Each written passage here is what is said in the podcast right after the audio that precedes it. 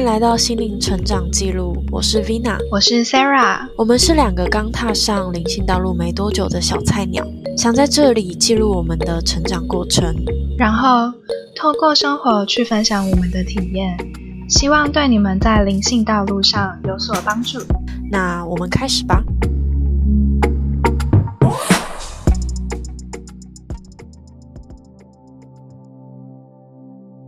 今天是 EP 零，我们就来聊一下为什么我们会就是开频道，然后之后里面大概会聊什么。那我先讲一下为什么我当初会想开这个，因为我们平常就是都会聊一些我们的生活，可是又是跟就是灵性方面还蛮有相关，所以我想说，因为我们基本上每个礼拜大概会聊一到两次天。所以我就找你一起来做这个频道，想说也不错，就算一个记录吧。就是，对我们我们其实一刚开始聊天都是聊自己生活中的一些困扰困惑，然后不知道为什么两个都开始慢慢慢慢都在接触灵性这一块。嗯，而且我昨天有听到一个也是 podcaster，然后他就是有说到，其实。最后，它会变成你的生活，所以它就是基本上会整个融入你的生活。它本来就是一个很生活的事，嗯嗯，对。然后，因为我觉得，就是我其实也有一些朋友会慢慢问我，就是有关冥想啊、灵性方面，他们也会好奇。就我之前有打一些文章，那他们也会来问我，所以我想说，哎，这个话题好像有人有兴趣，那我可以就是分享一下。然后你的经验，我觉得。就算蛮多，虽然说我们两个都还是小菜鸟。嗯，对，我也觉得。就其实有的时候会忽然间，忽然间觉得自己好像频率变得很高很高，然后好像醒悟了很多事。可是过一段时间，可能接触了一些负能量的东西，又会回到就是最一刚开始的样子。然后对我来说，它就是一个有点在重复的状态中。哦，觉得这样的。就是每个过程的体悟都还蛮有趣的，嗯，就有点像解任务的感觉吧。那你之后有会有想要聊什么主题吗？还是就是完全闲聊？主题的话，可能会比较跟我们生活中，就可能这一周遇到了些什么事情，然后或者是你或我有参加什么活动，然后跟这方面有关。或者是平常的感情遇到什么问题，工作遇到问题，或者是情绪方面遇到问题，都可以聊。就有点像是跟着我们一起看我们两个的人生，然后呢，顺便去去理解我们运用灵性解决生活大小事情的那种感觉吧。嗯，对。哦，而且我发现，就是你不是有推一些有关身心灵相关的 podcast 给我。我发现他们都是老师等级，就他们可能已经好几年了，所以他们可能讲的东西比较没有到循序渐进嘛。对我来说，就是可能就是非常有主题。可是我觉得我们两个就像是，嗯，就可以跟大家一起慢慢成长的那种感觉。因为我们毕竟对我啦，我才一年吧，一年多，嗯，就是接触身心灵，嗯。就我们都还是会有一堆烦人的困扰，而且有时候还像鬼打墙，然后问题会一直一直重复出现。对啊，所以就是当做我们两个自己的记录这样。嗯，哎，而且我还蛮期待，就是如果之后真的有人来听的话，我希望可以就是听更多人分享，就是可能不一定是来宾，或是。就是有在关注的一些朋友，他们可能会跟我们分享他们的过程，因为我觉得听这些过程都还蛮有趣的，就每个人的体验经验都不一样。他就只是聊天那种感觉，对，很轻松。对啊，而且因为我觉得我们就是身边不知道是我们认识的人比较少，还是怎样，就好像可以聊的人没有到很多。不过我最近有感觉到他有慢慢。一个两个在增加的趋势，嗯，我觉得是就是同性相吸那种，就是你自己的磁场会把类似的人吸过来。可是像那些刚开始接触的人，他们身边一定没有这些人，所以他们一定都是上网查资料啊什么的，然后有可能会想跟别人聊，可是就是其他人会不理解。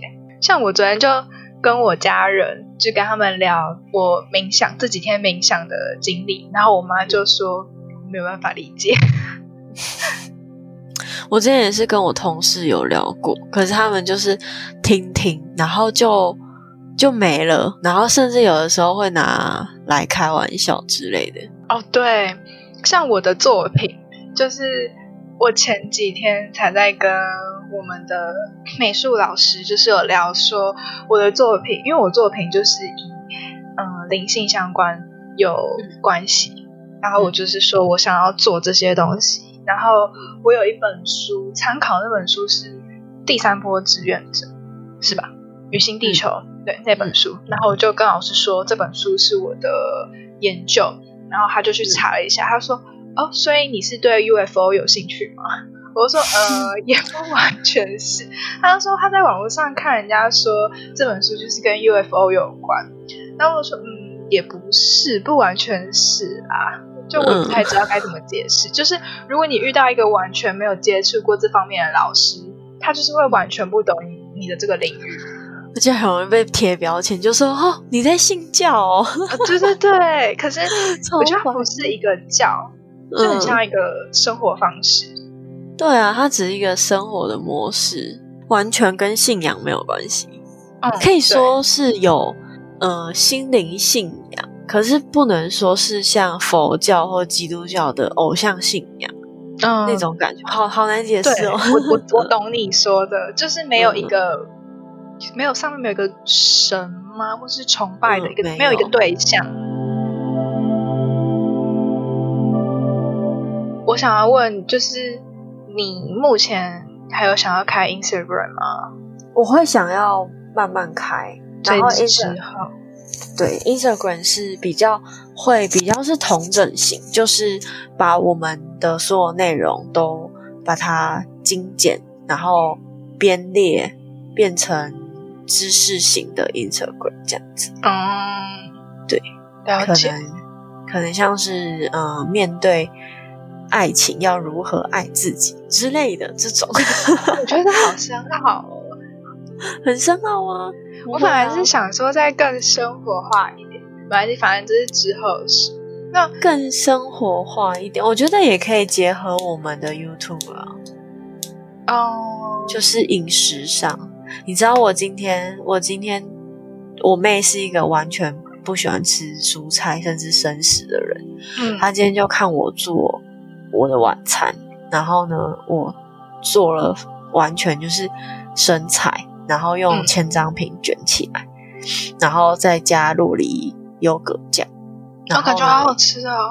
我又打了一杯，就是那个绿拿铁，我又打了一杯绿拿铁，然后讲着我的晚餐。然后呢，我妹 她超好笑，她那时候就在吃她自己的面，然后呢吃一吃，她就说她想喝一口看看，然后喝了一口。过没多久，他又再喝了一口，然后 他快把我的晚餐给吃完了。然后呢，他就说：“那他想要吃吃看我的卷饼。”然后他吃了一口，然后咬完以后又再跟我 咬了一口。然后我就说：“那个，我我快没了。”他说：“很好吃诶。然后他就跟我讲说：“他跟我讲说，就是他觉得可以，就是之后来开个这种生食餐厅。”我觉得生食餐厅很难。我也觉得很难。然后他就说，他想要像 Subway 一样，可以让大家自己选。然后你想要怎么卷，然后就是卷起来，然后配什么酱。